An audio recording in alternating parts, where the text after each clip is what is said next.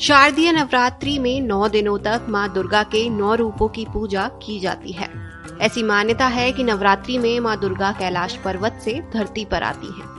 इस साल नवरात्रि 15 अक्टूबर 2023 से शुरू हो रही है, जो कि 24 अक्टूबर तक चलेगी।